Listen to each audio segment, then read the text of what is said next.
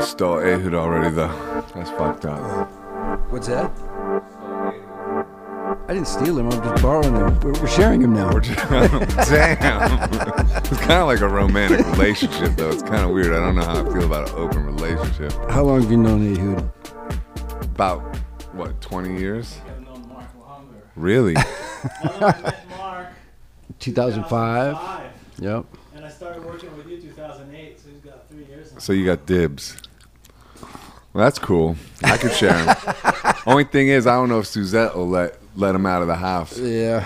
There's just that. You know, that's the, That's, that's, the girlfriend. I had to finally just start taking my wife with me. We're not taping this, right? we, we are, but you can tell me when you want to start. Okay. look, Don't Not start. not certain yet. Yeah, yeah, alright. Oh, dude. Well, it was a tour where I was a kicked off my own bus. I'm I'm never allowed on any beat the street bus ever Why? again Can we start though? because I punched the bus driver in the head. what happened. Well, we were pulled over going into Switzerland. You know, the only country where they fucking stop you besides Croatia. Uh huh. And uh, I wake up and they're fucking going through my pants pockets. The weird Swiss Yeah. police. And I get up and I'm like, what the fuck? And, and we had an extra driver because it was a long drive. And this motherfucking extra driver goes, we're all standing out in front of the bus, you know, and he and he just out of the blue says to these customs agents, "I don't have any drugs. They might in the back," which of course I did. Jeez, man. But What a I- sellout. And, and I'm like, dude, you motherfucker, because he's such an idiot too. If they they find drugs on the bus, He's busted too. and the bus belongs to Switzerland now. Right. You know Oh, what I that's mean? wild. They take all your shit. Why did he do that? Did you ask him? I didn't have a chance to ask him, but when we got back on the bus, there was like a little, there was a little space where between where he was sitting and where the steps went up, Uh-huh. and I just leaned in and punched him in the face as hard as I could from the side. Damn. And um, before that drive was done, I was banned from Beat the Street. They let my band keep the bus though, but That's weird. so I had to take trains, planes, In automobiles. and automobiles. As it turns out. for the rest of that tour. And sometime in that tour, also. What tour was that? That was a couple years ago? No, that was like in 2005, Oh, 2005. 2004, 2005, something like that. And luckily, I had Nick Oliveri opening for me, so he stepped in and became my rhythm guitar player. But then, of course, you know, I had to open up my door in the middle of. The, oh, by the way, my girlfriend also hospitalized for like two weeks with some m- major, like, life-threatening blood infection in Scotland. So I had to leave her there. Right. So it was just that was that was one tour. Yeah, That's wild. all that shit happened in one tour. That's crazy. Has it calmed down o- over recent years or is it still chaotic? It calmed down when I quit hiring American guys to be in my band. Oh, really? God damn it, I'm covered with fucking hair. Yeah, dude. I mean, you know, I was a mess back then, and everyone in my band was too. So uh, now, I now half my band are Belgian guys. They used to be all Belgians, Mhm. but uh, my guitar player quit, and my wife started playing with me again. So So do- when you play in Belgium, do you play botanique? I usually play the AB or I play the tricks in Antwerp. Oh, okay. Oh, Or- bigger places, I guess. I'm always at the Botanique or the Rotonde or whatever that thing, and then the other bigger room there. Hey, the Botanique's great, man. Yeah. I, I've had some great shows there, but like um, 20 years ago. Yeah, yeah. I'm still at that level, man. I'm trying to creep out of it. All you got to do is hire Belgian dudes to play in your band. You're immediately a fucking star there. How did you do that? Well, I had one one friend of mine had been in my band since you know I had the American guys. And he was a Belgian dude, Yeah, and he was the only guy that stayed in my band the entire time, and just became like my band leader. hmm What what instrument? He plays keyboards and uh, guitar, Right.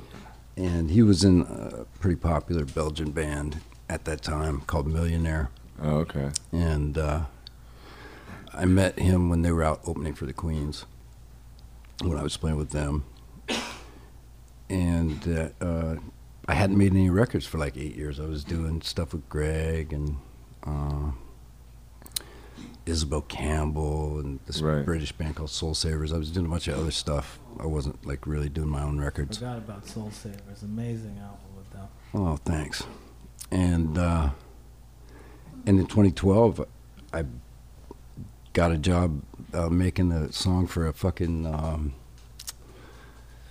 trailer for a video game, Uh huh. and Which one- which one? this game called Rage. I played it. I played it. It was for, it was for It's a great it game. was for, it was for quite a bit of dough. Uh huh. And uh, at the time, I was working as a scenic painter, you know, like on TV sets. Oh right, I remember that. and um, but the song came together really easily, and I did it with Alan Johannes, who had done like the record I'd made eight years earlier. Which one? Which one? That was Bubblegum, Okay, bubblegum. and uh, And he plays with Queens too. he did, yeah, Yeah, On and off. co-wrote a bunch of that stuff too, right? he did, yeah, and engineered one or two of their records as well. Right.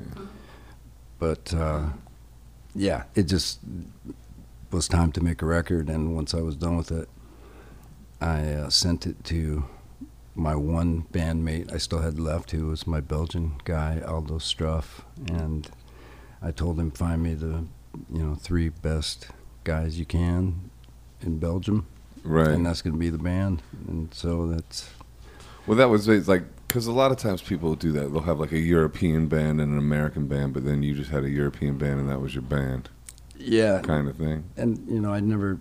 And right about then, I started playing more in the states too, so it was really kind of backfired. But still, Europe is you know really the only market that I'm Right. viable in, so it it just makes sense to have them over there. Yeah. Why? Oh well, I guess Belgium because you knew that guy. That's why, yeah. Yeah. And also, there's a thing about Belgian musicians in general, they're pretty serious about music, and they have like all of them that I know, and I know quite a few, have like a vast knowledge of all this different kinds of music, and they're really serious about playing as well as they can. Mm-hmm. So I went from like, you know, bands that were basically my drug buddies that didn't give a damn about anything. Mm. Like in America, E- Exactly. Americans have no respect. that's that's what I'm talking about, American guys. Yeah. And uh, to these guys who were ultra serious and they just, you know, walked in and they knew the songs, bang, Right. and all I had to do was go out and sing them. I think it's like just down to like also yeah they s- they I don't know how to say this without seeming like I'm putting down people from Europe or something, but it's like kind of like they know it's a big opportunity or something, or they see the opportunity, whereas maybe American people are just more spoiled or something on some level, or just to take things for granted a bit more. Yeah, I will say this. They don't get uh, a lot of opportunity to even play outside of their country. Right. like I have some friends um, that I met through Dooley that Yeah. he used to play with after hours. Right. Prob- oh, in probably like the- Italy. yeah, like the most popular Italian rock band. yeah.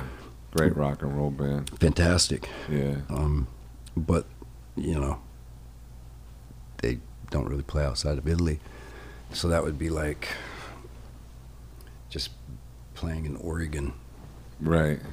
and only Oregon. Yeah. So yeah, And then here comes somebody that can take them all over the world. exactly. Yeah.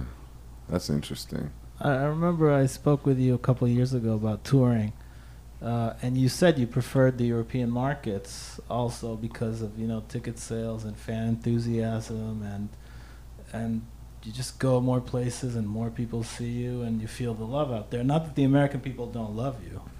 Um, It's just a lot less of them do. Right. and it counts. Numbers count, unfortunately. You know, Yeah. the reason I said those things, Ehud, is because you always enjoy the place where they enjoy you. Yeah, go with where the enthusiasm is. Yeah. That's what Peter Gabriel said to me a long time ago. "Oh." And I always remember that. That's good advice. It goes with everything, Yeah. including like dating.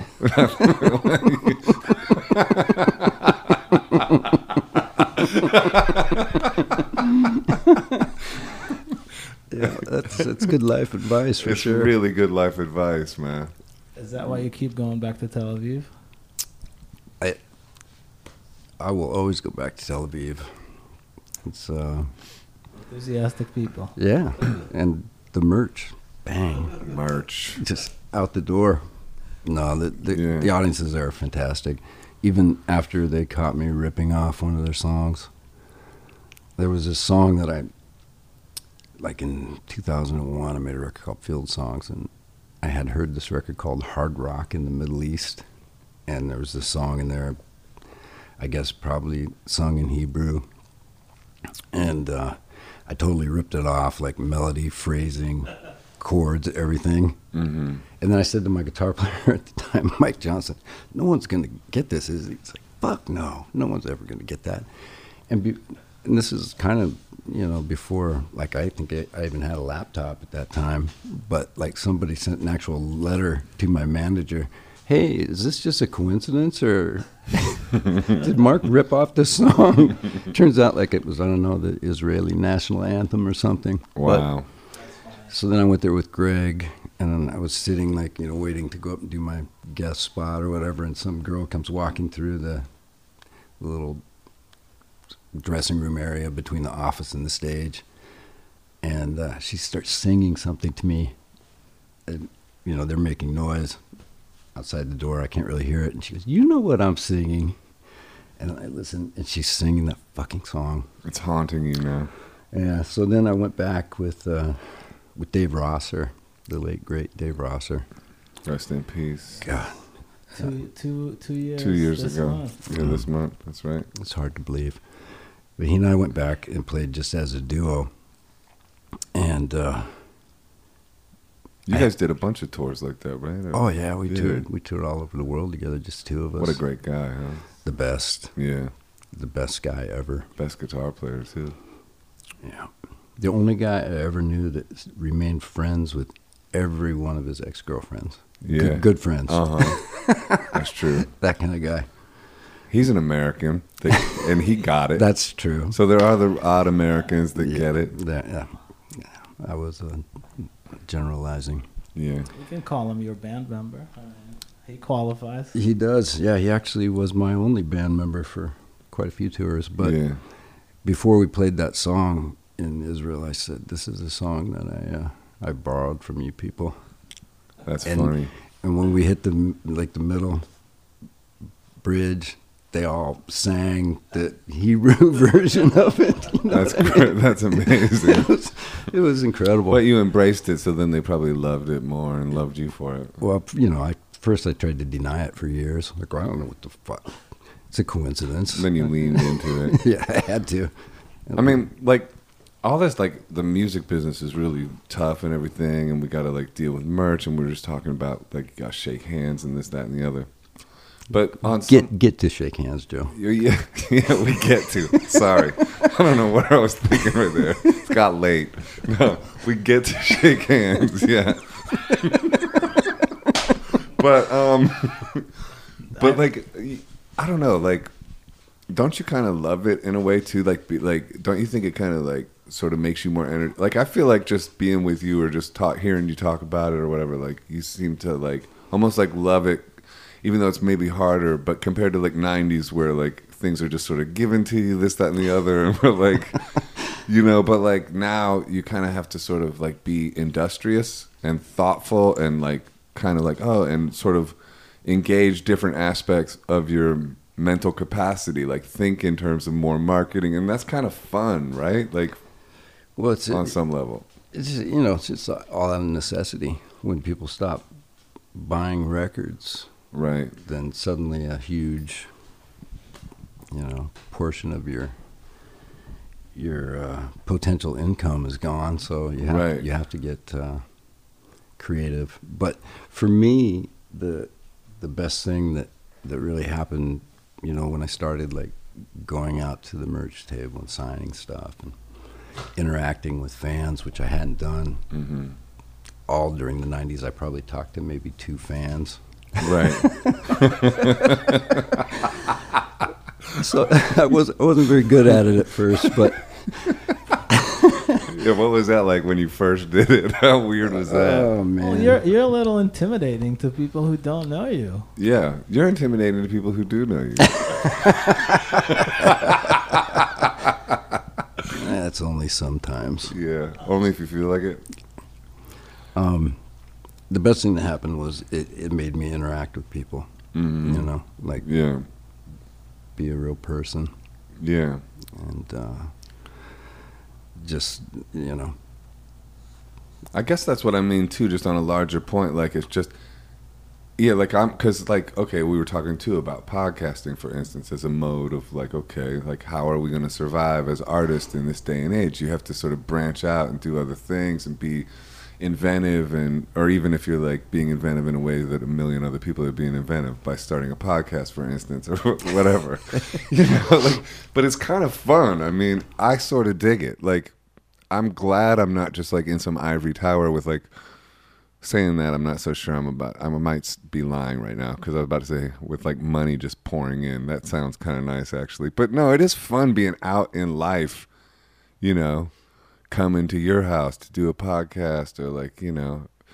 or you meet fans and sometimes it is like energetically draining it can be but at the same time too i've met so many really cool people and then like sometimes you have a shit gig and you go out and you shake hands and it's like everyone is so like loves it and you completely change your perspective you know that kind of thing that happens all the time to Right. me. The, the thing that, the thing that happens most often is, uh, like the people that got a real heavy story, like they're they're only here because their dad or their brother or their husband was such a big fan and they've just passed away or something. Mm-hmm. Right. You know, they'd be crying while they tell this story. That, that happens all the time, and it's um, you know, it's it's kind of hard to think that your music is uh, something that you know affects other people the way that the music you loved affected you mm-hmm. but at some point when you have enough of those experiences you just kind of have to say wow it's you know it's humbling for sure Yeah. I find like when people say stuff like that to me, I kind of like almost disengage on some level. Like I'm witnessing it and it doesn't really strike me as they're talking to me. Does that happen to you? that, that's happening to me right now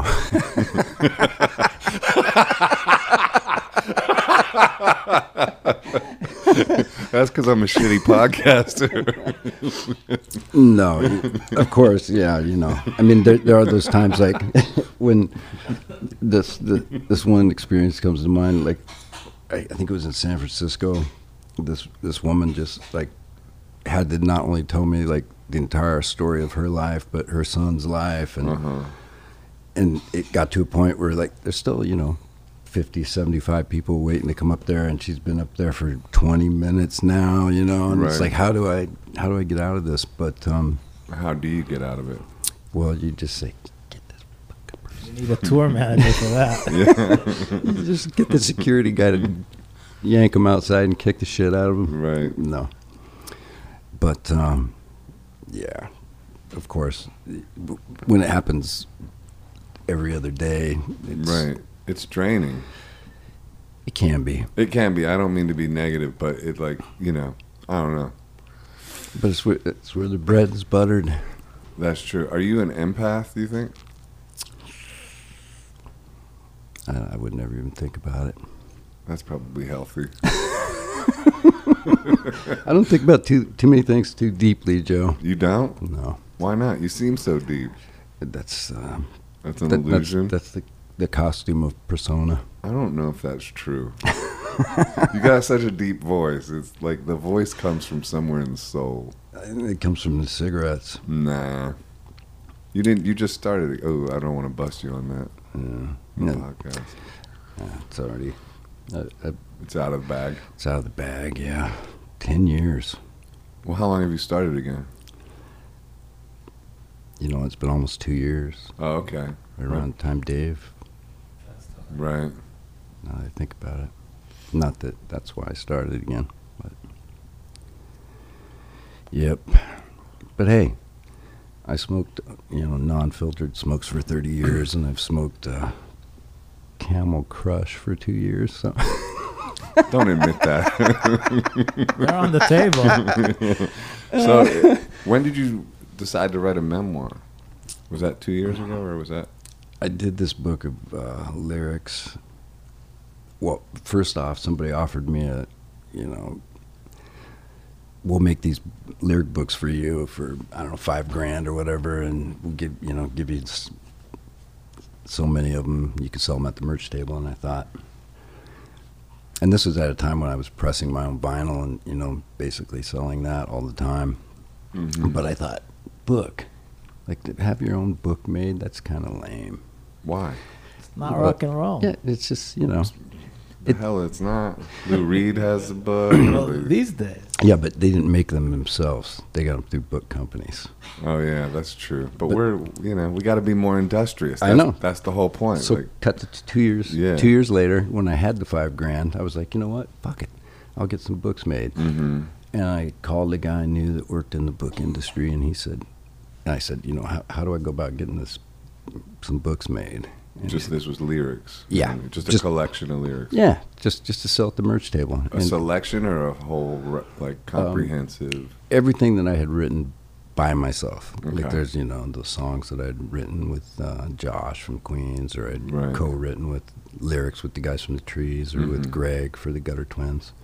I didn't put any of that stuff in. Just the stuff that I you know wrote myself. hmm And uh, he said, "Fuck that." I'll get my book company to do it, and we'll pay you fifty grand. So I was like wow. seduced, bang, Yeah. and um, I would be seduced by that too. but then when I got when I after I signed it, I realized that that's when they clued me in that I hadn't checked out the small print that it also included writings. And I was like, "What writings? What do you mean?" I was like, "You know, small sections of writings about you know what was going on when you were making these records." And I was like, "Oh fuck, no." That just seemed after like, you signed, after I signed, yeah. Did you do any creative writing besides lyrics, or so is that a whole new domain, or is that something you do anyway?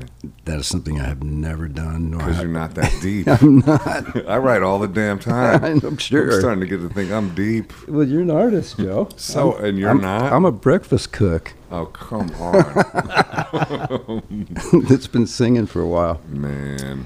now. So, so I did have to write these little sections, and um, I had a couple of friends who were, um, you know, uh, best-selling authors. I guess Mhm. you would, you would say, and one of them in particular really uh, leaned on me to write a memoir. Said you can do this, and it'll be great, and you, you know, you'll uh,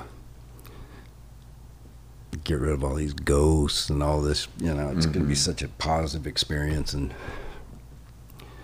and so I did it, and uh, So it started wi- as like introductions to lyrics, but then it expanded into a full-on memoir. well, that went into that book. Oh, okay. And then the memoir, I started just, I wrote, he talked me into writing a prologue, this friend of mine, and I did it and sent it to him, and he said, Yeah, man, you have to do this book. And so, uh, same book company that did the lyric book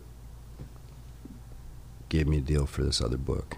hmm And uh, did you read all the fine print on the second contract? I, d- I didn't. I That did, one yeah, it was a memoir, but you also had to include lyrics. it was like there'd a be small, small, reversal. small sections of lyrics. Included a nude photo spread. that, that's for my next book. Just photography. Um. Anyway, so I was sending him, you know, these chapters as I was getting them done, and then I had this other guy who was a friend of mine who was also a best-selling memoirist who was going through my uh, stuff, and they were being really enthusiastic and.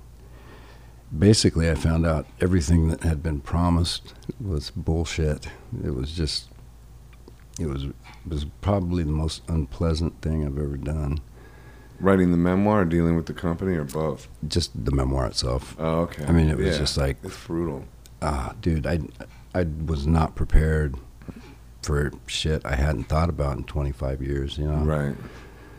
and uh, I mean, you sort of have to. Family of origin. You, you got to protect yourself when you go, you know, walking through fucking The mem- past. memories. It's uh, Uh huh. can be a, it's a, it's wil- a- wilderness of ghetto. horrors. Yeah. it's a ghetto with people with crowbars and shit ready to Ah, hit dude. you over the head, dude. I know. Yeah. And there was some of that. Both me wielding the crowbar and getting Uh-huh. hit with one as well. yeah. Yeah, it wasn't very. It, it, it was just a lot of you know. It, it was like being buried under a mountain of bad memories daily, and so I Mhm. just wrote it as fast as I could. Right. And How, how, where, in the morning or what? I'd get up in the morning some days to do twelve straight hours and realize I hadn't even like had a drink of water or fucking walked around or Isn't that anything. wild? Yeah, it was crazy because as I mean, I'd never written anything like that before. hmm And it just poured out of you. Yeah, but also, y- y- you know, it doesn't just pour out of you once. You have to go over it a few times. You That's know, the part. It's it's the fucking like the making it uh, literature. Yeah. If it wasn't going to be, if it, if it wasn't going to be. I- I- This makes me sound like a, a snob, but if it wasn't going to be literature, there was no point in doing it. No, it just It's- mean, yeah, it means you just like having a high quality in what you put out there. Well, I mean, there's a, m- a million terrible fucking rock biographies, Mhm. and I mean, I've read a few of them, and I enjoyed Tommy Lee's. I didn't, I didn't read No, I'm Tommy's. just, I'm just joking. I was just, I, sto- I stopped reading them in the '80s. I think John Phillips' yeah. book was the last one I read, and it was pretty heavy. Oh yeah. You know, the mamas, Mamas and and the papas. papas. Yeah. He didn't include his uh, child abuse stuff in there, but uh, Yeah. there was plenty of other darkness. It's weird. Did you feel like that sort of survivor's guilt or like you were betraying people or betraying like abusive people when you would write about it and stuff like that? Was there like mixed emotions with that? Yeah, I mean, there's a lot of survivor's guilt. Yeah. because during the period of time that I was writing about, you know, my closest friends pretty much uh, didn't make it through there. Um, and then, yeah, you know, like the the the familial stuff that came up. Yeah, that's was- what I'm talking about. I was just like, oh, damn. You know, I was going to give these people a pass, but I can't because Right. Because then what do you, then it's not a story and it's not your story. And Well- then what are you doing? and also yeah and then i just like i i formed in a vacuum you know what i mean Right. it, it had to have begun somewhere so Right. yeah that was that was heavy I, Mhm. i'm sure there'll be some family members of mine that uh, won't be talking to me again but Yeah, I got some of that going on, for sure. Just for like uh, being, you know, like, yeah, because you're let like at a certain point you're like I can just be locked in silence, and just sort of become a diminishing version of myself, or I can express who and what I am and where I've came from and expand the universe th- that wants to expand through me, and also then and that way be of service to other people or not. And what you know, and there's no sort. It's like you're the Dylan line: you're busy being born or you're busy dying. You're either like, there's no middle ground there. You can't sort of like skirt around it. You're either telling your story or you're not. and that was it that was the exact uh, position that i finally came upon Right. and I just I had to go in, you know, and also you know these guys who um, I was lucky to have the guidance of these these gentlemen who had written books Right. before, and um, you know they they just said just just lay it all out there, man, and then you know. if At the end of it, if you don't want the shit in there, then you just take it out. Mhm. And um, but once I started going in, I just had to go all the way in, and uh, it's, uh, It's like a bloodletting. it's Now that it's done, you don't feel re- a relief or better about the whole thing that it's just out. I feel I feel really glad that it's done.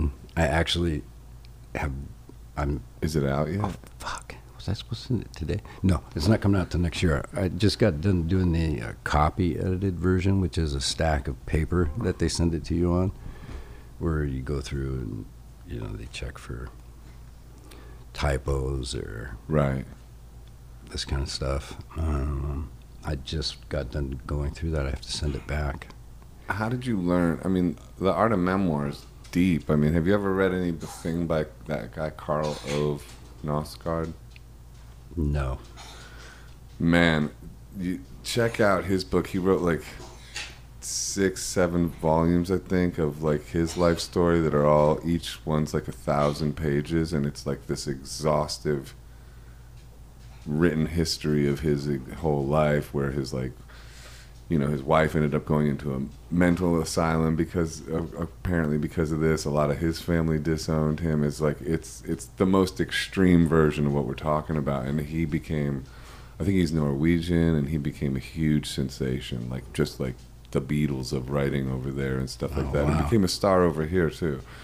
But it's all memoir stuff, and it's it's intense. It's like it's oh, and it's called and uh, he he named it Mein Kampf, Oh shit. volumes one, two, three, four, like my struggle. Yeah. That's what he that's what he called it. So it's it's intense. I've uh, I've read a bunch of them, and but when I say I've read, I've listened to them on audiobooks. Oh man. Yeah. I got to start doing that. Dude, that's how I read nowadays Well, by listening.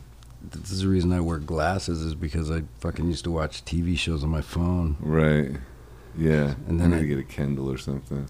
and I realized I couldn't even read a newspaper. Yeah, because that blue light will crush you. So did you? So how did you learn to write a memoir? Just through just just you did it and that's it, or did did you have editing help? Any like I did. Yeah, I had.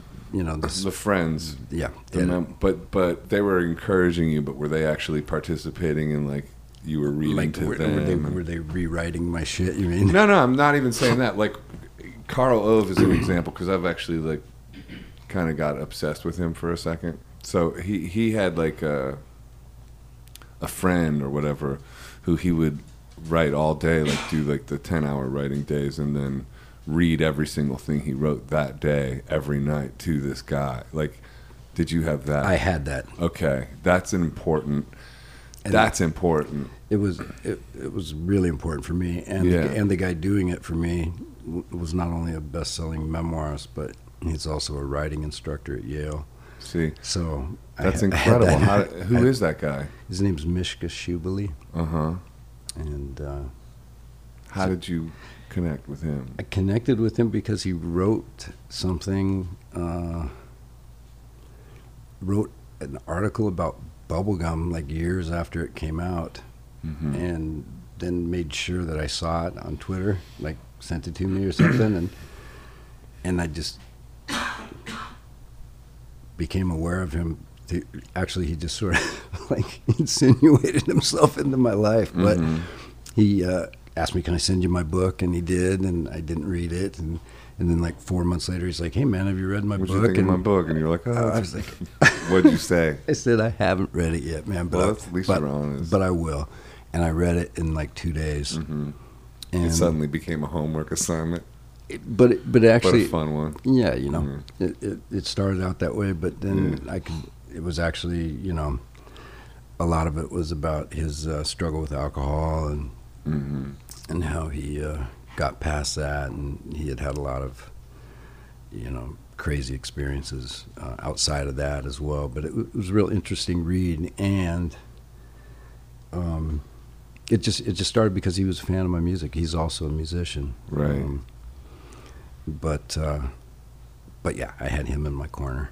That's amazing because that I find like uh, you can get really motivated to write every day, knowing that you have that partner that you're going to read it to, and and I mean, listen, man, we're like at the end of the day, we're kids, and we want that like pat on the back too. Like, good job, good job, Mark. You know, like, but seriously, like it's like a, it's funny, but it's true. Like when you're because you're doing that deep soul work, and you kind of need like. A, like a high five at the, I mean, right? Yeah, you do, but you don't Yeah. always get it. You- I mean, I- yeah. I, have like my five guys that I send my records to before they Yeah. come out. Dooley's one of them. Right.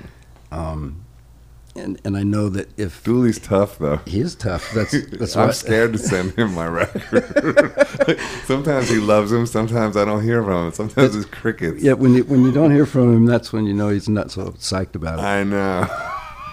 but I always get by that by. I, I, Shout out to Greg. No, shout, love Greg. Shout out to Greg, and you know, and it's good to have those, you know, like honest people in your life. But well, anyway, I always have Greg sing on every one of my records too, so, So I you- kind of get past it. Right, he, he's ha- he singing has on- to enjoy it. he's singing on two of my new songs, actually. That's that's the way to get him on your side. Yeah. I learned that a long time ago. Um, yeah. Now, one one thing that I did uh, find because I was showing these uh, things I wrote every day to an actual writing instructor hmm instructor was, that, you know, a lot of times I was doing shit that was incorrect or Right. and so it was a lot. I I didn't get a lot of pats on the back. I got a lot of battling, like Oh. you know, like man, this is incorrect writing. Oh, really? And I was like, well, that's the way I'm doing it, dude. And Right. finally, he would always come around and he'd say, you know what, you shouldn't be able to get away with this, but you got away with it, like telling a backstory within a fucking chapter or something. You know? Right. Just I guess shit that's Not okay, or not the rules, or whatever. right. But apparently, I got away with it. So Well, that's cool. That's so interesting. And so that, um, are you nervous about its release, like because of the fallout with like Family of Origin or anything like that, or is it just like, well, I'll probably never be able to go back to Washington State. yeah? I haven't gone. All of it. Bro, I don't. I don't go. I would. I miss Ohio. I haven't gone back in years, dude. Shout out to Akron, Ohio, but it's been a minute, and I don't like. I used to play Thanksgiving every year, bro. you know, Yeah. God, that's good. We can laugh about it, All my in-laws just moved back to Ohio. huh? All my in-laws just moved back to Ohio, Toledo. Well, maybe you'll go to Ohio and I'll go to Washington. Well, you'll definitely get a better reception there than I will after this book comes out. right? But, you know, what can you do? I'm 50, Yeah. 54, so Right. who, who really gives a damn? Where will this memoir be available for anyone who wants to get it? Uh, I'm sure you'll be able to find it on Amazon or in some. uh, Do bookstores exist What- anymore? I don't know. The Strand. in Yeah, New Barnes York. and Noble. Barnes and Noble, Who's yeah. what company's putting it out? It's a company called DeCapo. That's a huge one. I mean, I've heard of it. Is there's a quote. There's the quote. There's a quote for your book, For by your the way. book. I've heard of it. That's a Heard of huge one. Joe I Arthur. mean, I've heard of it. You, you just gave me the best. That's, the, fucking- that's, that's The my best quote for you, blurb. bro. That's the blurb right there. There's my phone. But I don't that's want on to the- forget that That's on one. the, that's I'll on the get it off front the cover. DeCapo. They're huge. That's I fucking never heard of them. I mean, I've heard of it.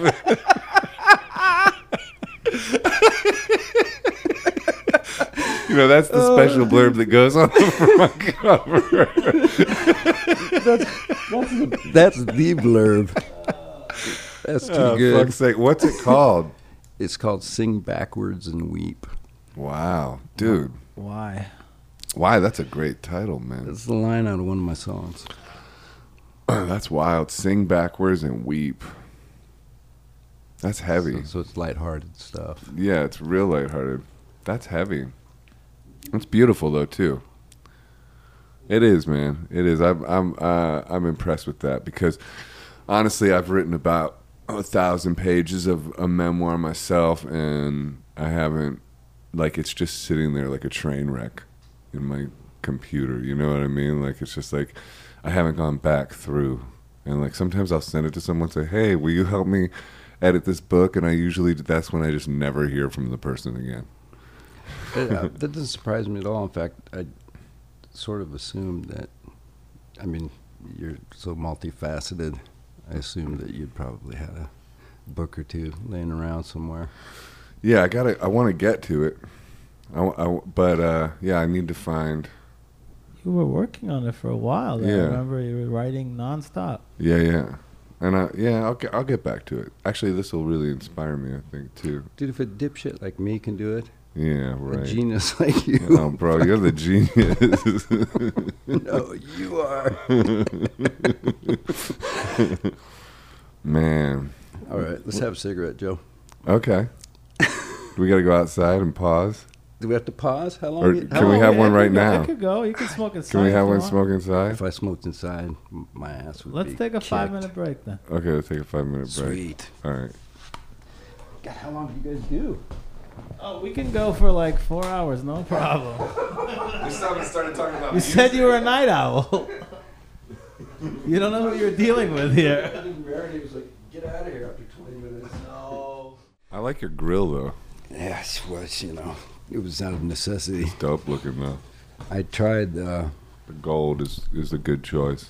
well, I, I, I, Not had, everybody can pull off the gold. I had the, the porcelain in the past, and it just broke like my teeth. So Mhm. I decided to go with something stronger. It looks good.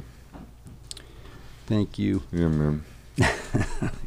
Since we just talked about it outside, can you just mention again how you first met Greg and started working with him? I first met Greg, um, Greg Dooley Greg Dooley. for the kids at home. Afghan wig. First, I had an, Twilight Singer. first I had an imaginary like uh, I had an imaginary. Um, I felt that he had dissed me, like early '90s. hmm How'd you- that happen? He he came up and said hello to me, Well, there you go. I mean, if that's not offensive, I don't know what is. and I was I was like, "Who is that guy?" Thinks he can just say hi. Yeah, just come walking up to me in a bar in Chicago and say hello. What the fuck? Who's this guy? think he is. So then I like had this you know imaginary um, Beef, beef with Greg for years and never saw him anywhere. right? but I always was looking for him. Yeah. And um, and then I I was I was living here in Los Angeles, and I went back to Seattle, and Greg was still living up there. And I was doing a uh, like live radio thing in the studio hmm that was near his house, and there was like maybe twenty guests. Was it E KEXP? It may have been, but it wasn't in their studio. It was in a it was an actual recording studio where I was working with Martin Fevier. Which one? Do you remember? I can't remember what it was called, but it was out in that part of town where Greg lived. Mm-hmm. I can't remember the name of that part of town either. That's a crazy thing, man. You live in the city for 10 years and then you just forget like how to get from one place to another or what the different neighborhoods are called. Right. It's nuts. When I go back to Seattle, I'm sort of like, where am I? Yeah. But uh, he was one of the guests there. And um, and I thought that was cool because, you know, he was aware of my imaginary beef. Oh, he was. Yeah. How'd he catch on to that? Because I told everyone who knew him that w- next time I saw him, Wow. Just based on a hello. that's it. That was it. But, But you uh, must you must have sensed something in the hello, like I sense a bit of cockiness. well, there's probably like a alpha male, uh, you know, feeling another alpha male out type of thing. Yeah, we, we, You know. we recognize each other. Yeah, exactly. But uh, he awoke in me something that day, and um, but then it was diminished when I saw him. right. And then I was living down here. I was back down here, and, and he was living here. And a mutual friend said, uh, Greg wants to get together with you. And I went over. He was living with Charles at that time down in Echo Park. And uh, Charles who? Charles, his uh, Charles in charge. Charles, his partner in all of his bars and businesses and Oh, all the okay. stuff that keeps Greg afloat. Yeah. Greg doesn't have to do music because he is a businessman. yeah. But um, he had this fucking song that he said he wrote for me, and he gave it to me and on a CD, and we ended up hanging out for like four hours that day, and just you know, immediately hit it off, and Was that for Twilight? it, it was a song that he had done as a demo for the Twilight Singers, and then decided to give to me. And uh, and of course, I listened to it, and I was like, okay, well, I obviously can't put this on my record because it's a better song than any of mine. you know what I mean? So that's a- He is good at writing songs, isn't he? He's good with the words too. Uh, People will dude. know this isn't mine. Yeah. I was like- I was that's like- funny. I was like, okay, well, th- this is gonna have to wait. And so then, when we did Gutter Twins, we tried to do a version of it then, and it just wasn't happening. And then finally, I was like in 2013 13 or something, I was doing a covers record, hmm and uh, I finally did a version of it. And What song is it? It's called Deepest Shade, Oh, okay. and now it's like, you know, my signature tune. Right. That's cool. It's it's it's a great song, and um, Greg said it, it brought tears to his eyes when when he heard it, and then he immediately said, "But what happened to my solo? Wh- What happened to my piano solo? Why isn't it in there?" I said, "Oh fuck, we forgot about that." What are the lyrics on it? Oh man, they're, they're beautiful. It's it's like a it's like a beautiful soul song. And then I'm not going to sing to you here a cappella. No, okay. But I was going for that. Angling for a little acapella A moment. little snippet. A little A little taste, a little snippet. taste one. Duff McKagan just made a, a really great record called Tenderness. and I, yeah, I, I've, he's kept he keeps name dropping, not name dropping, but like referencing as influences you and Greg. I think that's really cool. Well, Duff is like, you know, he's another guy like Greg who's been a real good friend to me. Yeah, And uh, he's been doing that song that Greg wrote, Deep of Shade, in his sets, that's cool. which is really cool, yeah. He's an interesting character. The fact that he became like a sort of financial genius or whatever during, and, and it's something I think about too because uh, that's an area of my life that's still pretty confusing and mysterious to me. and I, he's inspiring just knowing that he's done that. I was wondering if you got inspired in a similar way, like what you know we were talking about the merch thing, but just even in knowing the intricacies of business, the way Duff has Well, he went, mastered that. after his first stint in guns, he went to business school. Right. And then he um, invested in property. Mm-hmm.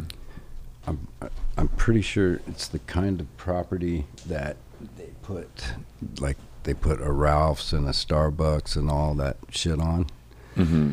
and then whoever owns that property gets paid rent by those businesses for ever. Right. And I'm pretty sure he owns A few of those. a few of those That's nice. around California at least, and of course now with the Guns N' Roses, Back in full force. dude, they're yeah. Have you been to one of their shows recently? Hey, buddy. Well, I, I opened four of them um, Really? I Hmm. How'd didn't that know go? last year. I got off just in time, right before stuff was about to get get to get thrown at me. oh, really? the, f- you were confusing the fans a little bit. It went that well. Yeah, I could sense it. It was just about to stuff was just about just to s- about to turn. right when I got off of there, so I, I made it out Yeah. alive. But it was great seeing them. Um, Yeah. I mean, really incredible. Uh, I had never seen them back in the day. Of course, you couldn't help but see their videos and hear their music and all that stuff. But, Yeah. but actually seeing them now, you know, play for three hours and, Yeah. you know, I went Those- to a bunch of those. yeah. it, it was amazing. I- yeah. Even when it was Axel in the three guitar onslaught, that was none of the other me- real members or whatever. Bumblefoot. Dude, I I gotta Tommy say, I Stinson. thought those were killer shows. I know I saw one at Governor's Island, and I was Yeah, yeah. expecting it to be like like I was expecting to go and be kind of like okay, but it, it blew me away. I was like, the, okay, this rocks, Wow. you know. But I'm sure with real the uh, actual members of the band, Is it true they're recording new music? That I don't know. I heard they are. It would it would make sense. Yeah, Um, I certainly would. I would too. although the way it's going with those guys, I mean, I'm sure they could just play those the same songs that they've been playing hmm and fill giant stadiums. I mean, we were playing in front of like 70, maybe 80,000 people, like huge That's soccer amazing. stadiums in Europe. What was that like? Was that the most you've ever played in front of? Well, you did with the Queens of the Stone Age. Probably played some huge gigs too, I but played, that was like. I played a lot of festivals, like even in the 90s with the trees, like, Yeah. you know, uh, Reading. Roskilde, you know, some of those are like 60, 70,000 people. hmm So that you know, but those shows are like playing in front of nobody really, because they're so big. It's not. Right. I'd rather play in front of that many people that I don't know than in front of like 20 people that I do know. Yeah, it's more nerve wracking playing in front of 20 people in a little room than it is playing in front of like 50,000 people. Way more nerve wracking. It is because there's just such a like there's such a disconnect when there's some when there's a sea of people. There's, Yeah. it takes the stakes away on some level It does. because it's like yeah, there's so much mythology. You're you're you're a huge cartoon character at that point in some ways. For me, it's just like, yeah, it's just like playing in front of nobody. It's like Yeah. rehearsing. Because A, usually when my band's up there, not too many people are paying strict attention. Right. And um, B, I'm usually playing like 20, 30 minutes top. So. Yeah. unless it's like a festival. I, we, my band does, you know, festivals every summer in Europe, and not uh, not always huge ones like those, but uh, you know, always much bigger than you playing them. Yeah, but like a not Club. huge festival, still 5,000, 10,000 people or something like Still huge. Yeah, even if you're like in the tent at Puka Pop, you're playing in front of twenty thousand people. or Yeah. something, so. Which And- I've done with Rosser, just he and I. That's cool. Yeah, there's a bunch of recordings of those shows with Rosser that you ended up pressing or selling. Hmm. Um, Some were acoustic, some were electric, right? It was different tours. Yeah, yeah, we switched it up after a while. We started by doing acoustic stuff, and then towards the end, w- Dave was playing electric. I still do that stuff with my new guitar player, Jeff Fielder. Just like in the off years when I'm not, you know, when I don't have a, a band record. But uh, yeah, I mean, Dave and I toured, you know, Europe in a car and just laughed every minute of every day. It was the most fun I ever had. And we also did it with Greg, the three of us toured the entire world, like went from the States to South America to Europe to Australia, all in one trip.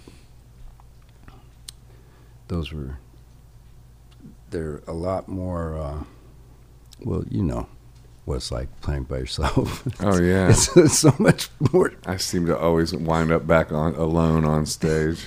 but it's it, a there's no overhead. Yeah, there's something about it that's like, yeah. It, well, it's it's got its advantages as well. You know, you can kind of just guide it wherever you want without, con- you know, confirming that with anybody else. You know, There's no discussion there's over no what the set list discussion. is going to Yeah. I mean, sometimes with yourself. I was thinking about the time I met Greg. It was like uh, with Mike Napolitano in Soho, uh, New York City, and Greg uh, was, had listened to my album "Come to Where I'm From," which is the name of this podcast. But there's a song on there called "Speed of Light," where it's like, uh, "Hello" or "Good Night, New Orleans." Uh, that's what the lyric starts, and he so he thought I was that I had lived in New Orleans. And so that's how we bonded. Even though I was like, "No, man, that's just a lyric in the song. I've never even been to New Orleans." that changed, of course. I ended up spending a lot of time there, but yeah, that's funny. be. Yeah, Greg is uh, one of a kind. I'm fucking lucky to know him. Yeah, I feel that way too. Ohio. He's another Ohioan. I've been I've been to his house in Hamilton, Ohio. But so um, you grew up like in Seattle, but like there was like a, a desert town in Seattle. I just heard that like when I was like, It's Eastern Washington. It's all like a desert. "That's interesting." Yeah, I didn't. I never thought about Washington being a, having a desert. Uh, all all of eastern Washington is like high desert, you know, Mhm. like like Joshua tree, you know, small scrub brushes, Yeah. no real trees. Do you think that's what pushed you into becoming creative and going into what you've gone into? Uh, that that environment being sort of void of something else to do, or what, what do you? Because a lot of musicians come out of places like that. Like I'm from Akron, Ohio. It's kind of you know, there's n- for certain types not much else to do but get creative. You know. Yeah, I, I fell into it. You know, I didn't really know what I wanted to do ever, but I knew I didn't want to do it there. hmm So I was always kind of looking for a way to get out of there. And And it wasn't going to be like I'm going to become a lawyer. no, not, not with my below D minus average in high school. Um, Yeah. No, that wasn't going to happen. I actually did graduate high school, but it was with a phony diploma because my old man was a teacher at my high school. So some of his friends cooked up like, That's interesting. Cook the book. yep. Did you get bullied because you had s- you know parents as teachers or anything like that? Or Come on, Joe. I mean, I know you didn't. Maybe once Yeah. you get bullied. You were just- a just- fighter. You just, yeah, you just fucking throw down immediately. Yeah. It's the only way to stop those kind of assholes. Yeah. But no, my dad was not like a a regular teacher. He had a specialty job Oh, Okay. where he, uh, I guess you would call it work study, would find jobs for people out in the community, students. So half the half the day they would be in his classroom, and then half the day they would be out working a job. hmm And uh, that was just like a certain percentage of the of the uh, student body that was part of that system. So it didn't really factor in to your life then. He didn't really. No, nobody hated my dad, and so took it out on me. Right, none of that shit. In fact, now that I think about it, he was actually pretty popular with his students because they kept coming around to visit him at our house for years after they would graduate. So my dad's a good guy, That's cool. but I was glad that I didn't have to be in one of his classes. Yeah. Probably would have been a drag. So I, I, for some reason, I just keep popping. My, Chris Cornell keeps popping into my mind because you worked with him too, right? Like Yeah. uh, he produced one of your records, or He, yeah, he co-produced the first record we did for Epic, right? and uh, The Screaming Trees. yeah, How did that come about? came about because his soon-to-be wife was our manager, Uh huh. Oh, I And- see. and also I was really uh, paranoid about making a major label record, especially at the time when like hair metal was king, Right. because this is sort of before Pre Nirvana. yeah, and. Ah. Uh, Soundgarden was already out. They were signed. uh, Alice in Chains were signed, and we were signed. Ah. hmm And uh, And they were kind of like Ah. we all had the same manager, yeah. which was Chris's uh, first wife, Susan. And they were at sort of the top of the food chain, Soundgarden, right at the time, or Alice in Chains was actually Alice in Chains because was? They were the first band they, to really hit huge out of Seattle uh huh. with their first record. They're great. They're they're the one band that I still would listen to and and Yeah. not be depressed. Yeah. you know, from, I love from that that. era. Me Yeah. too. Well, Lane Staley was, you know, one of the best friends I ever had, and What was he like? He's interesting to me. Like I just as a dude, he- he, was magical. yeah. Really, really, What made him magical? just it, it, he had a real mischievous sense of humor, Uh-huh. high intelligence, Really, and um, he's such an interesting character. he's yeah. I mean, you know, a lot, lot of this book I wrote is is about he and I. Really? Really, hanging out. Um, but uh, yeah, he was he was uh, just, just one of a kind. Mosh. A uh, sort of, I mean, n- not to sound too corny or anything, but sort of otherworldly. yeah. I get that. He uh, was the most powerful singer ever. Too. Like you could, you'd be standing on the side of the stage and you could feel, you know, like his voice would just go through you, bang. hmm Mm-hmm. Cornell, on the other hand, was probably like the technically greatest singer I ever heard. hmm He was really like just uh, hey, I love your dogs anyway. yeah, it's because you don't have to live with him. Yeah, come on, come on up here. but both those guys were, you know, real singers. Yeah. Like, I I equate those guys' talent with like, you know, say Freddie Mercury, or Yeah. Rob Halford, or you know, any of the greats from when I was a kid. hmm Those guys had those kind of voices, Yeah. and uh, Chris was also a really, really nice guy. Yeah, he's a sweetheart. I actually got to hang out with him a few times. Like we started becoming friends. Um, we, because at PJ Twenty, I played there. You know, I was starting to be in a band with Jeff Ament called R and DM, and then I, I made some live paintings, and they were in like the Pearl Jam dressing room for some reason, and I was back there, and Eddie and those guys were like going over their set list, and Chris came in and was like. Who did these paintings? and I was like, "Oh, those are mine." He goes, man, you know, I know when something's good and those are good. and I was like, thanks. And we exchanged numbers. And I was like, yeah, next time I'm in LA, like, yeah, let's get together or something. And then he was playing with Soundgarden in LA. And my friend wanted to go. And I, so I texted him and said, hey, and he put us on the list. And he, and he put passes, and then Soundgarden threw down. It was killer. And then me and my friend, uh, there was a big line to go into the VIP thing, and I was like, "Should we bail?" And uh, she was- she was like, "Yeah, let's bail." And so we bailed, and then I hit, texted him from the parking lot. I was like, "Hey man, great show, thanks so much." And he goes, "Where are you?" Like he was like down, like I could, just couldn't. It didn't register that he really wanted to like kick it. Like you know, he was like, "Where are you?" And I was like, "Oh, we left." But sorry, I didn't. You know, and then like a couple days later we went and uh, did went on a hike and run and he came and picked me up in his like Uh, killer car and we like we like hiked runyon a couple times and just had these like conversations about sobriety and stuff like that and just kind of like we just started becoming friends it was really unexpected and he's another guy that's like kind of intimidating you know in a way or at least i thought of him as that you know but um, so yeah i got a chance to interact with him and man, when he passed away, that really hit hard. I did I didn't see that one coming. Me neither. It's still bizarre to me to think about.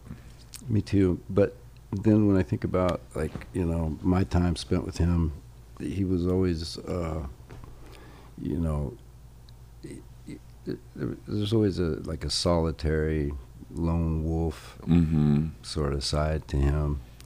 But once you got in, like his sense of humor, and Yeah, he was incredible, really funny, and yeah, very sweet. But then he would say something that was like, "Okay, you're for real, dude. like you are who you are, you know." But like, yeah, Did you ever collaborate with him musically other than that one time? no, just you know, he, really he was basically there just to hang out with me. Mhm. and you know sort of like make sure you didn't go off the rails. yeah make sure i didn't uh, tear the house down yeah. and, and it worked you know I Yeah. just played basketball every day and just hung out but uh, he did he played me uh, like some acoustic demos that ended up being uh, like the temple of the dog stuff uh huh. and i was like man this is a fucking hit Right. and he was like, "What?" I'm like, "Yeah, it is." yeah. It just blew me away. It's uh, all those guys uh, to me were like here, and I th- I equate you every bit up there, bro. Like uh, in my in my world, you're just there exactly. Like, but you know what's cool too? Because also what I like about you is uh, you go against type in some ways with like you're not afraid of drum machines and beat music and stuff like that. And I I really respected Chris collaborating with Timbaland, even though he took a lot. And I got to tell him that when we went on the, that hike. Like I was like, you know. Hey man, I know you took heat for that record, but that that's cool as fuck that you did that to me. I think it's cool when people take chances, artists take chances and do shit like that. I I do too. And Yeah. he because he had uh, already such a high profile, I think is why he took so much shit for that. yeah, Had he been a nobody like me, no one would have cared. But yeah. Nobody. Um, But yeah, I thought the same thing. Yeah. You know, I thought, wow, That's so ballsy. and It's just- ballsy. It's like that's punk rock, and people Exactly. don't get it. Like, but that's the punk rock move. Yeah, You know. Yeah. yeah, But so you like you like messing with the drum machines and all that too, right? yeah. Mainly it's because I, I can never get along with drummers, but um, or But- anyone else in your band. But unless they're Belgium, listen, listen, Belgium. unless they're from Brussels, And actually, Like my, Jean- my, unless they're related to Jean Claude Van Damme, then Mark loves them. my, my, a, my, drum, my drummer is Belgian. His name's Christoph. See, told you, Christoph Van Damme. Christoph Kleiss. But you know what, man? The the other thing with drum machine beats though is there is uh and this is something too that Peter Gabriel hit me to, which was he cuz he put it to me like this, which is there's a hardness to that that doesn't exist with like a human drummer. And and I love human feel and real drums. You know, if I had to pick one to use for the rest of my life, it would be human drums. But there is something to a drum machine. It's just tough. There's a toughness to it, and I bet you that has something to do with what drew Chris and probably draws you and draws me to it too and draws people to it, you know? To me, there's nothing more badass than a 909, like run through a fucking blue box or It- some other yeah. sort of distortion pedal, and It's Mm, just dope. like I love that. Me too. And if I had to choose, I would always choose a I'm- drum machine. me too, but I was lying just to sound cool to everybody. I just, I just try to qualify, but really, That's what, that's what my wife is out there doing right now. Is running a 909 through some distortion. yeah. What kind of music is she making? It's just you know what they call it in the 90s, GABA music. I don't never. What is GABA? It's like uh, I don't know, it was some sort of Dutch techno. Oh, okay. where the kick drum is run through a distortion pedal and it's cranked loud. Oh, It's is that for your uh, duo for, project? for our band. Um, yeah, you know, she writes some music, and luckily, it's one of those situations where almost everything that she writes, I can immediately come up with the singing part to it, which isn't always the case. right. I mean, Yeah. Speaking of which, when Peter Buck tried to give you, uh, Let's hear that story. let's hear that story. Man on the Moon. What happened? you thought it was I Stairway thought to it was Heaven. Stairway to Heaven. I didn't. I didn't see the potential. Uh, he got me. He got you. I find it easy to write with his riffs, man. I love writing to his riffs. I mean, he's like the greatest riff writer. It was it was the um, it was the mountain of them Yeah. that they that they piled Dude, on me. man on the moon. I know. You had it I in, had in it. your palm of your hand. if only I was Michael Stipe and, Yeah. and had written like him. Yes, You know, I, I, I fi- mean, I it's often like- find myself asking, of saying, "If only I was Michael Stipe." That was Yeah. that was the, the absurdity of that comment was of course it's a hit. yeah, Michael Stipe wrote the words. yeah. Had had I written something to that piece of music, I doubt very highly it would have been a hit. Yeah. But hey. Well, so far, me and Peter have written one album and we haven't got a hit yet, so you might be onto something. but I got high hopes for our album number two. He he is a master at setting up a song for a singer. Yeah. Like, exa- like those, those progressions. I mean, he It's- knows how to, you know, it's perfect. it's And tailor made for a singer. it's tailor made, and it's also like what what I found like. Well, I was a huge REM fan anyway. Like back in the day when I first started writing songs, like it was Nirvana and REM that I would listen to a lot. And um, yeah, when when I started writing with Peter, like my tendency was to like just do elongated, like real simple melodies because his melodic voicings on guitar so it's so like so intricate and melodic that that they sing for you and all you gotta do is hold a note and it's like and the song just kind of happens Yeah. it's real it's real cool I had I had a little trouble because of the melodious nature of his Yeah. playing. There, it was tough for me to find room. you have to sustain simple things Yeah, with it that's what i found and i i, I would sometimes go like okay i'm sounding a little too rem ish here but it's how hard can how can you not? yeah, it's hard. I was like, people are gonna say I'm trying to be like, but it's like I'm. It's this guy. It's like, it's like- It's the guy who wrote all their music. uh, yeah. you can't avoid it. It, it was hard, you know. Um, I think we've avoided it a little bit, but yeah, it's in there for sure. What was it? What was it like uh, working with Kurt Cobain? I mean, he was a huge hero of mine. I, you know, you know, we were really good friends, and when we tried to create together, it was um, it was difficult. Clash of the Titans. No, it was the opposite. Um, Two nice guys finishing last. two nice guys finishing last. No, nobody, nobody wanted to be the shot caller. Right. You needed an alpha, Uh, maybe. well, he he was a fan of mine. That's how I met him. Okay. So we had a, we had a mutual friend. He asked me to go to the show to meet his best friend, who was a singer and was a fan of mine. And- Right. and that's how I met him. But I recognized immediately that there was a huge difference between you know his talent and uh, what I had going. And I think you underrate your talent, dude. well, no, I'm talking like 1988. Yeah. So, it- if you hear the records I made in the 80s, they're uh, Yeah. they're they're not overrated. Right. Okay. I mean, he was incredibly talented. Not that you aren't, but you know, he was one of the greatest songwriters ever, Yeah, exactly. for sure. And I mean, I recognize that almost immediately. Yeah. And um, and looking back on it now, when I think about us being in the studio together, I he was reticent because of his respect for me, Right. but I didn't. I was used to like you know taking control of every Screaming Tree session because otherwise it was a shit fest Mm-hmm. even though I was the least musically proficient member, you Right. know, just like by force of will, I had to like sort of keep the somebody had to hold the reins, Mm-hmm. and I, and I there was no need to do that in a situation with Kurt, you know what I mean? Right. And so bo- both of us were just like kind of non-engaged, Interesting.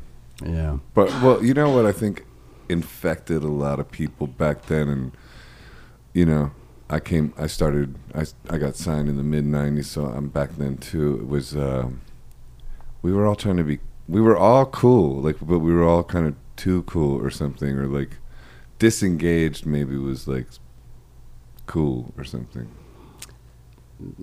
This was more like Yeah, that wasn't it. no. I, I kn- as soon as it came out of my mouth, I'm like, nah, that's not what it is. No, it wasn't that. It was uh it was two nice guys finishing last. and, then, and, and then one of them be becoming not the- so nice and finishing first. Right. Did you actually, Uh, he, he that's always, he hysterical. always was nice. did you Yeah. When actually he finished write first. some songs? yeah, that's cool.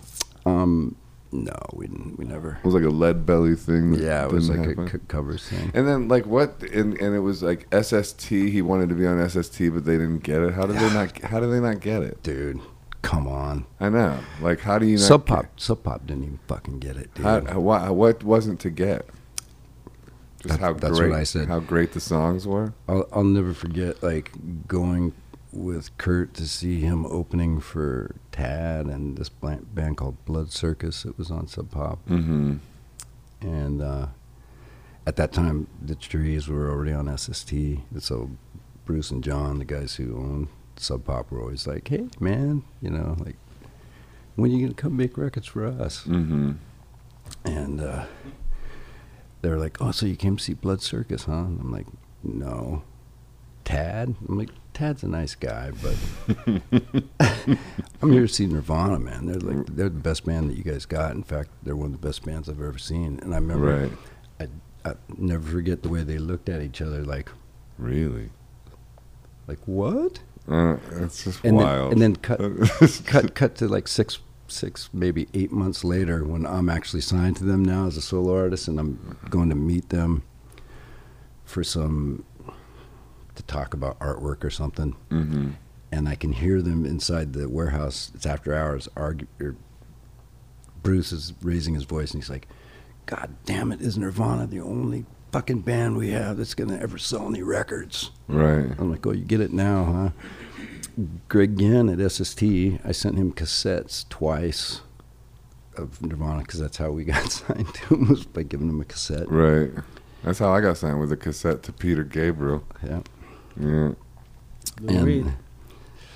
the uh, Didn't Lou Reed give your tape to Peter Gabriel? No, no, no. He recorded my first audition tape with his DAT machine. wow. Yeah, he Peter Gabriel brought Lou Reed, and then Lou and and and I had I was a bass player, and I just had started doing the singer songwriter. I was faking it like a motherfucker, like totally. And then Lou Reed came in. I was like, okay, I'm do- I can't with this, like because with Peter I, I was like already prepared myself, but then when Lou showed up with the Fez, I was like. Oh my God. I went up to the bathroom and just got on my knees and prayed. I just prayed to God. I did. And then I went and then I went on stage and I like don't remember anything. I got off and I walked right to Lou and Lou was like, I like that song King of Hide and Seek. And I didn't have a song called King of Hide and Seek. but uh But I, Whose I set were you watching? no, but I had a lyric in one of the songs where I said "King of Hide and Seek," and actually, man, I should I should name my new record "King of Hide and Seek." That'd be rad. But it, that's, a, that's a good title. it is a good title. Maybe that'll be the name of my memoir. That's what I was going to say. That's a good book title. That's my memoir title, "King of Hide and Seek." Wow, there it is. You nailed it. So wait, but let's go back to this Kurt Cobain thing. Oh, anyway, yeah. Greg Ginn just didn't get it. Yeah, you know, and I talked to him like three times on the phone, and talking to him was really difficult because he would put these huge pauses in every sentence, like unnaturally long pauses. was that like a manipulative tactic? I don't know what it was. Because that is like something people do to make you pay attention to what they're gonna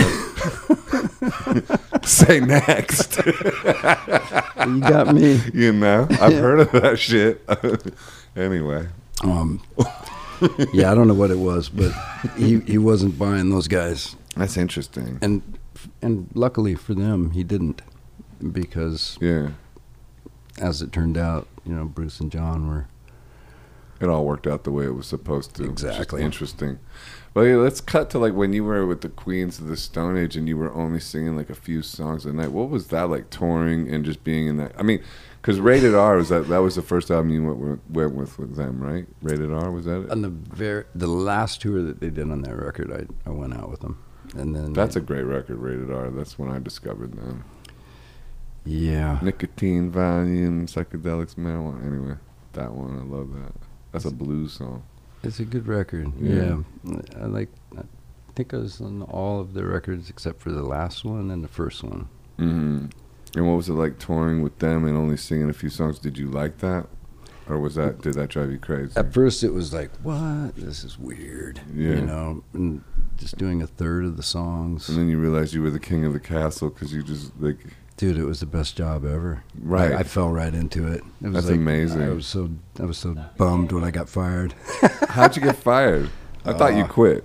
I, I uh, it was by mutual agreement. Right. Well, it ran its course probably. That was it. Yeah. You know, I mean, it was something that I couldn't. It's it's not something you can sustain forever. The guest singer, Yeah. but it's cool that it w- lasted as long as it did. I always thought that was cool. when it was the three of us, when it was me, Nick, and Josh doing Mhm. like a third of the set every night, Yeah. that was it was a special thing. Then I mean, it's still special. It's great. They're Yeah. One of the one of the best bands I've ever seen, and been lucky enough to be part of. But um, hmm but yeah, when it was when it was set up like that, it was then it then it made sense. Yeah. But uh, it was too easy. You know what I mean? Like I realized that I needed to. Ex- expand. I needed to do something else. You know? Yeah. And now you like doing, mm, like you still work with other people, but are you more focused on solo stuff or what? What do you think? You know, I do. I do stuff when it When it comes, when it comes along. we should do something sometime. Joe, you are a serial collaborator, like I am. Me- I know. That's what I'm saying. Like, let's get this party started, bro. I don't know what we've been waiting for. Uh, We've been too busy working with other people. That's true. everybody else. No, man, we should we should do a track anyway. I would love that. Well, we have technically. Yeah, that's true. Gutters. Yeah. Yeah. But that was your MO with with Dooley and Twilight. You would come out for like three songs and go back to the dressing room. Well, that's because he learned it from hmm seeing me with the Queens, and actually, it was because of Greg that I started doing music again because I had stopped. How long did you take a hiatus for? Ten years. Not that long. I, t- I took a hiatus from my own stuff for eight years. I'm a, I've been on a hiatus myself. I'm coming back into it, even though I'm still doing collaborative stuff. But I'm about to do my first solo album in five years, Yeah. something like that. It's been a minute, and I've been off the road, doing things like starting podcasts and shit. You're You know, doing the smart thing, man. yeah, Yeah, I, I didn't make a solo record for eight years, right. but in that time I worked with Greg. It Mhm. was I only didn't do music for about a year, and then he kind of forced me to go out and play with Twilight Singers, Yeah, so that got me back into it. I remember. I think that's like one of the times when I met you was like you had been just coming off a painting job too, and it came over to Greg's, and I was over there recording on something. You remember that? Yeah, I do. Yeah. Yeah, he had the mic set up there in the living room. You you have like eleven solo albums, right? Am I am I around the ballpark?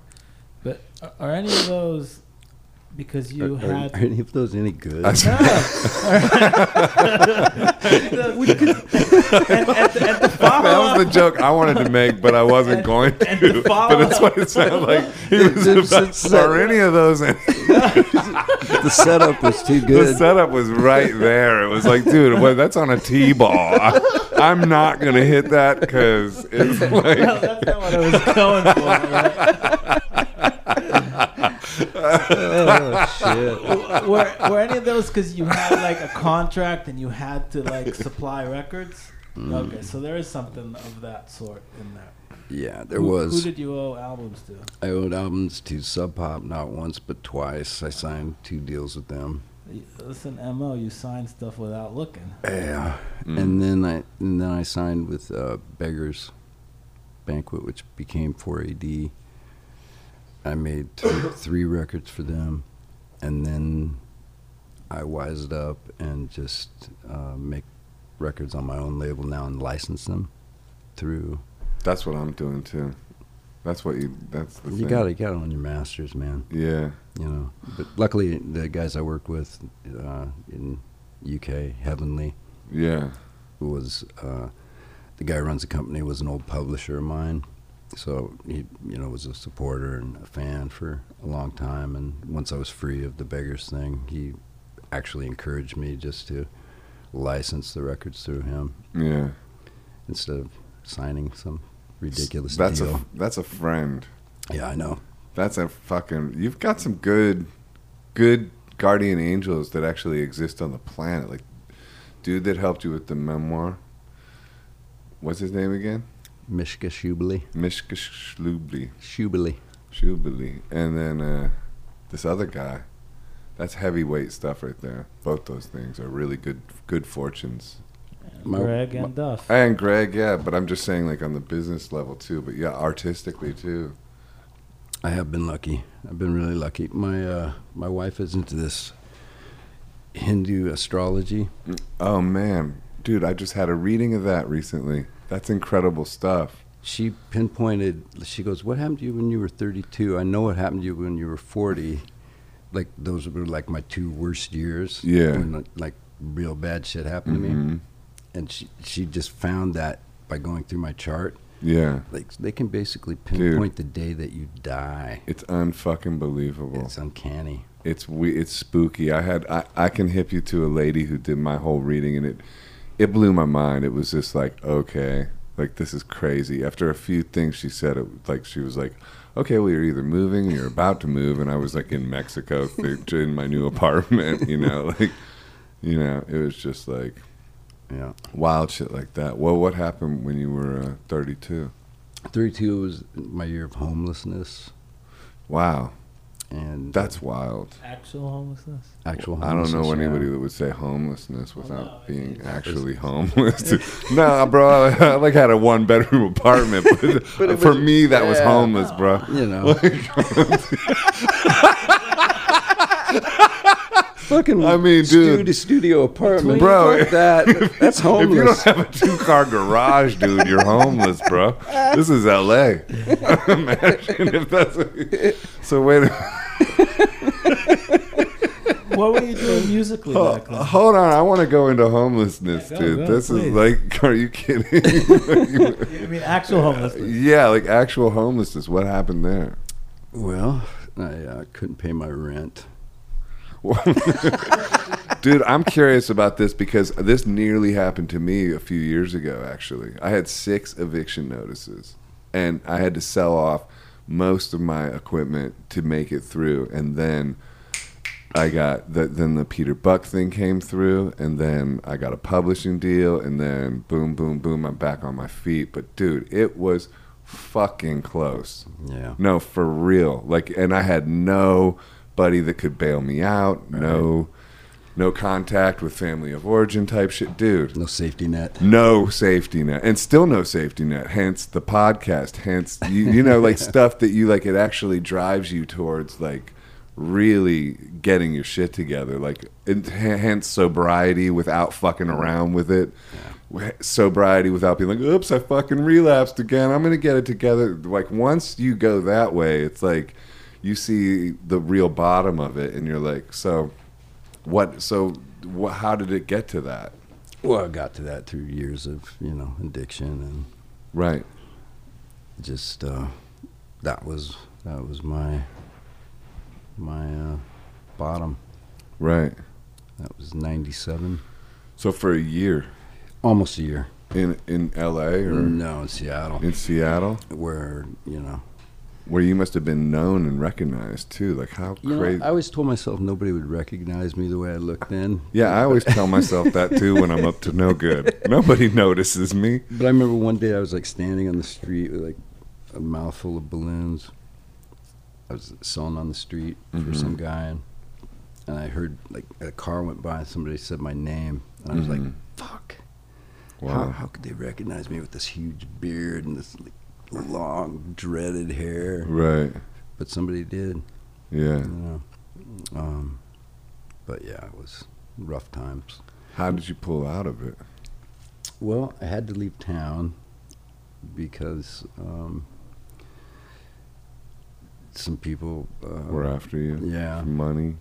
yeah, for some shit I had done, and um, Mhm. there was also this cop that had asked me to leave town and Probably doing you a favor. doing me a favor. Yeah, Right. and um, and I didn't do, you know, I didn't didn't do didn't do that until like the very last minute, and somebody had uh, left something at this pawn shop, some literature about the MAP program, musicians assistance. I know Map. I I wound up at Map Two in L.A. Uh, this was another whole dark period in the '90s, but I wound up. Paul, uh, I don't know if you can't really say the name. We might have to edit this out, but um, Paul Williams from the Love Boat. Yeah, he, he was my he did, was my group leader. He was, he was my group leader too, dude. Dude, he was great. No, he was cool as hell, I, he was my dude. favorite I- one. And Jeff Buckley's mom too. Yep. Yeah, She, she was also there. Yep. In the office. Dude. She was there. that's crazy. Yeah, Buddy Arnold. That's Buddy Arnold. Yeah. And and I just went like into the pawn shop. I was like, what was it that, what was it that, uh, it, Mm-hmm. was, that it was actually Courtney Love that had left that uh, literature for me at the pawn shop. And I That's was like- I amazing. was like, what was that thing that Courtney left here? yeah. He's like, this. And I was like, will they get me out of town someplace warm? He's like, let me see. And like Uh-huh. 10 minutes later, he had me on a flight to LA. Thank God for that place, man. Yeah. That might have saved your life. It, it absolutely did. Thank man. God for. I think it might have saved my life. I know it did mine. Yeah. Who would have So- thought that little guy in the love boat saving lives? Paul Williams is a genius songwriter. Total genius. Yeah, yeah, yeah. He's written some amazing tunes too. That's true. Yeah. fuck, dude, I'm glad you made it out of that. But like, don't you think like experiences like that, like, is that in your memoir too? Oh yeah. Hell yeah. I mean, I think like again, it's just it kind of goes back to what I was sort of softball saying about at the beginning, which is like, you know, n- being not being in an ivory tower with just like piles of money pouring on you. It's so interesting all like the struggles that we go through in this journey, you know. Like that's the that like when you look back and like now you're here and things are cool and you not that you s- don't have your things you're dealing with, of course, this is life. But like it's kind of neat when you think about what what you get through. Absolutely. Um, you know, it's. I've always, I've always thought I was really, really lucky to n- not have the kind of huge success that some of my friends had, Right. because it probably would have, you know, either a done me in or. I just wouldn't have been motivated to work, and I'd go sit on the beach somewhere. You know what I mean? And who wants Yeah. to who wants to do that? Really, It's boring. I have to work. I mean, I love sitting on the beach. I don't find it boring, but if it was my only uh, thing, I was then gonna raise my hand. Oh, okay. now it's passive aggressive, eh? dude? oh my god, You guys No. are you guys are great. it's a good two-man act, isn't it? It's- it's amazing. All right, what were you? Go ahead, Ehud. dude. You got- and I was saying I would want us to be on the beach. That's all. Oh, you'd want to be on the beach. I- yeah, but I don't believe that about you at all, dude. You're the hardest working person I fucking know. Seriously. And like I know hardworking people and you are outrageously hardworking and you say shit like that. And you also say uh, you don't have like a spiritual connection, but everything you do is so spiritual based. Music, like a million sessions, one on one. Who does that? Just out of passion. But do, but do you have like a connection with like um, spiritual spirituality? Like I know like maybe like program stuff or whatever, but like do you have do you pray or anything like that or meditate or any of that kind of thing? I've never I've never been a meditator. Um, I guess I do at times. I've done this thing. Uh, it's- I guess you'd call it focused prayer. Mm-hmm. It's more like uh, oh, what the fuck do you call it? Um, a mantra, Oh right, you know. And and usually, it's just to get me to quit from quit thinking about something that's yeah. you know, keeping me awake. What's that mantra? It it can be Anything. anything.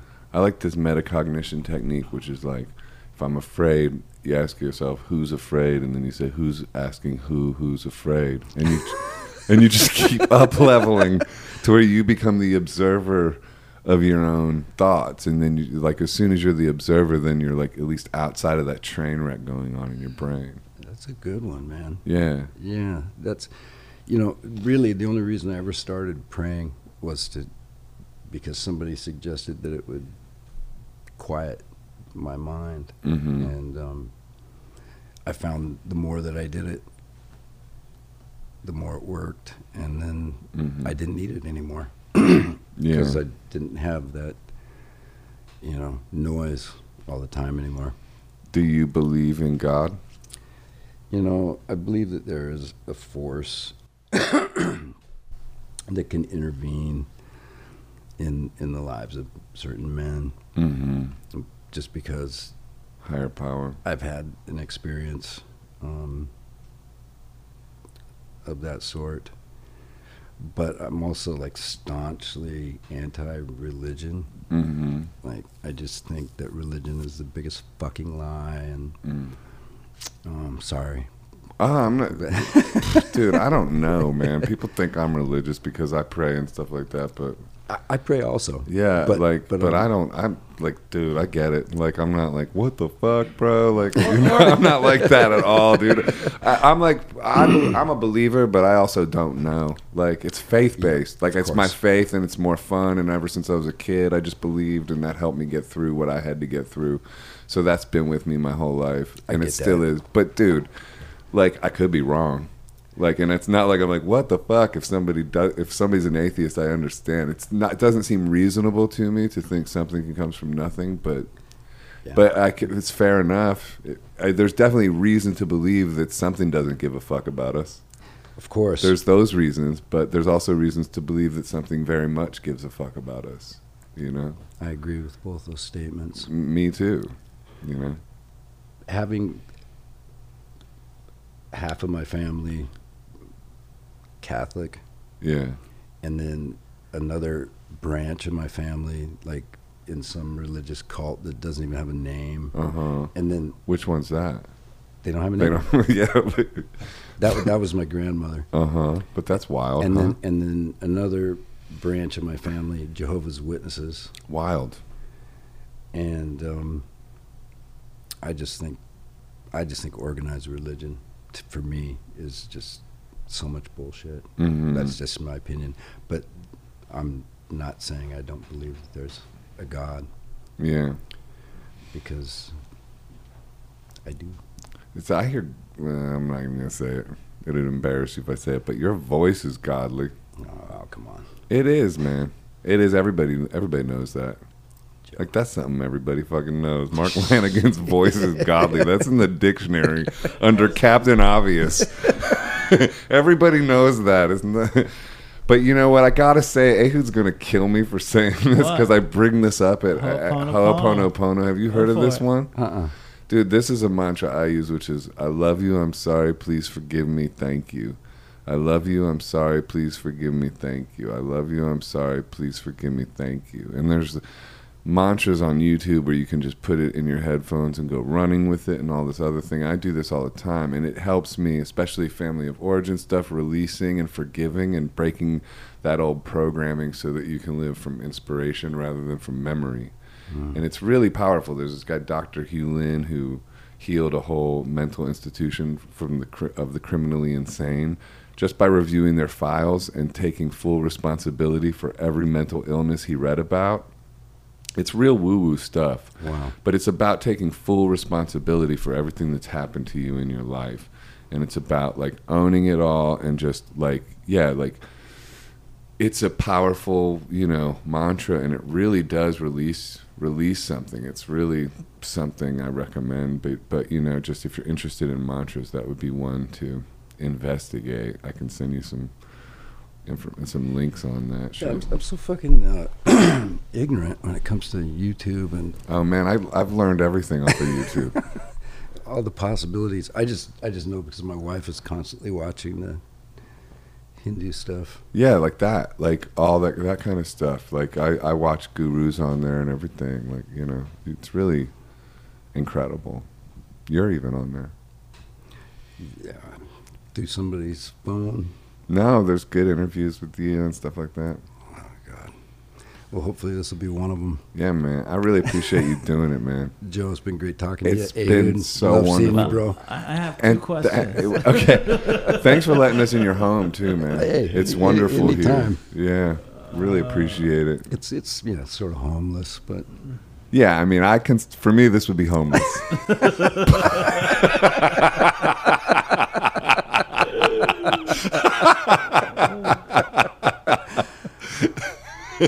Go for it. Uh, so just I, i one is gonna be a little on the darker side, and one's gonna be on the lighter side. So uh, it's also been like a year since Anthony Bourdain uh, died, and um, your one of your songs was a theme song to his show, and he had you on his show, and it seemed like he had a lot of admiration for you, and I'm assuming it was mutual. Uh, how was your relationship with him, and how how did you take that? well, he was he was the other guy that talked me into writing the book. Ah, Wow. Okay. and so you know halfway through it um, sending chapters to him Wow. and that's uh, when he decided to to take off so yeah that's mm, did not see that one coming either How long did you know him?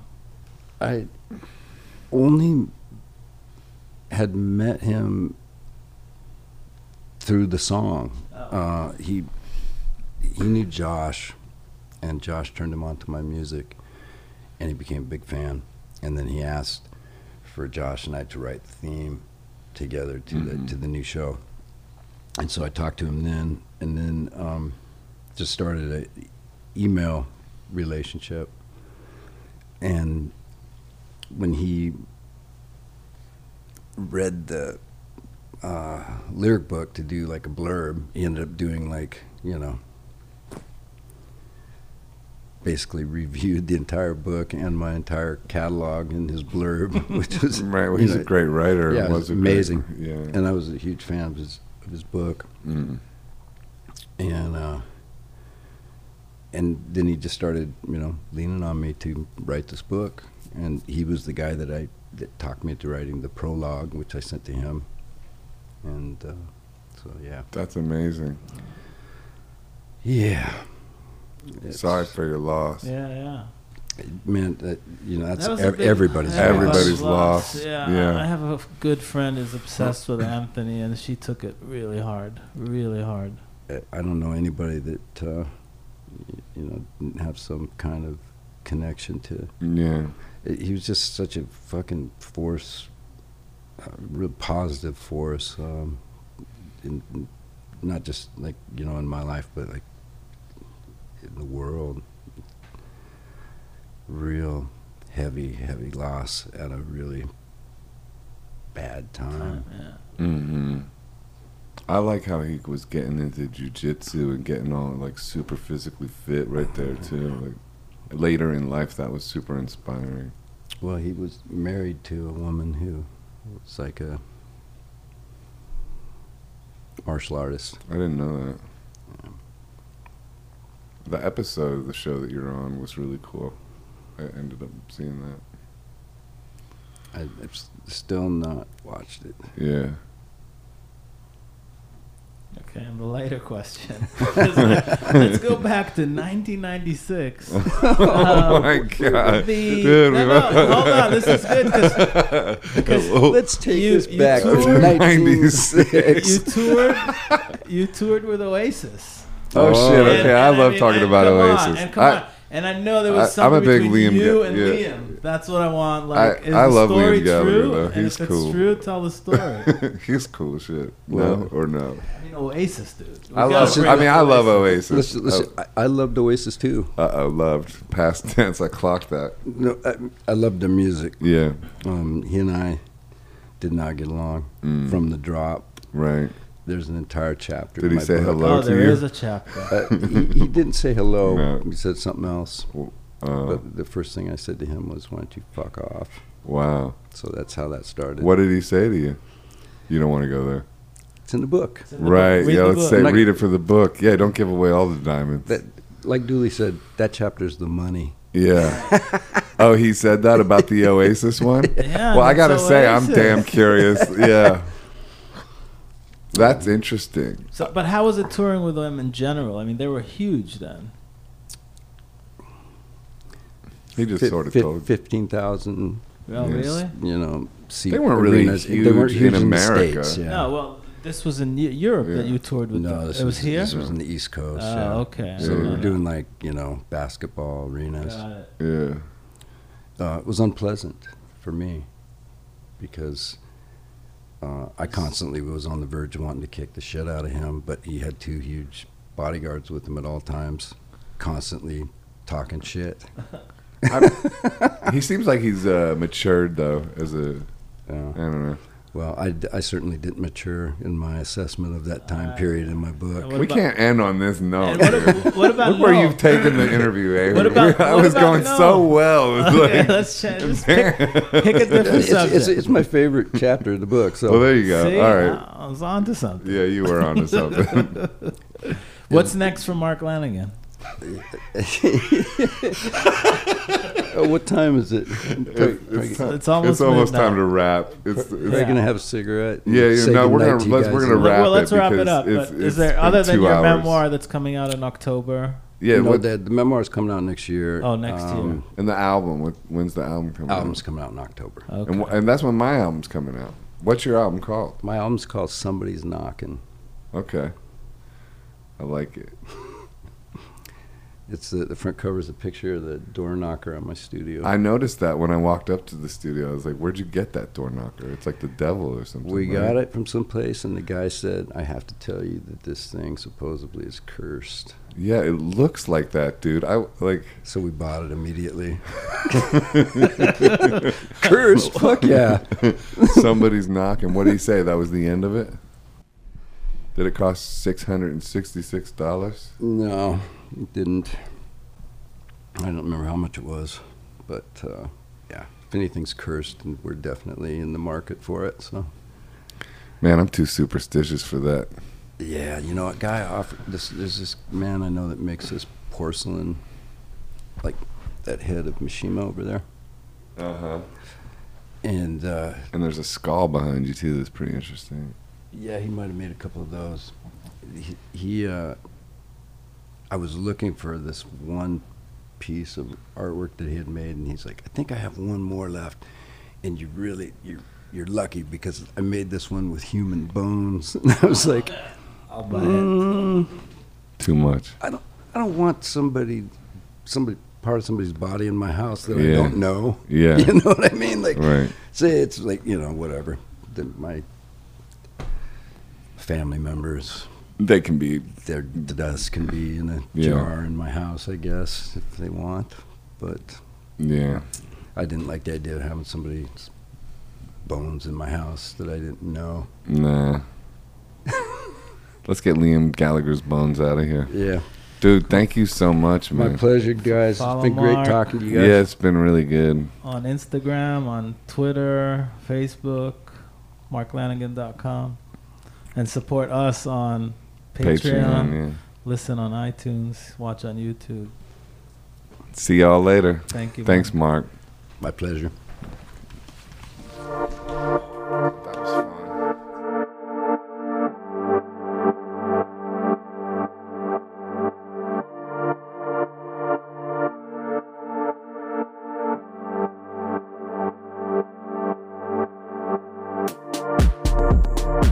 Hi, this is Joseph Arthur.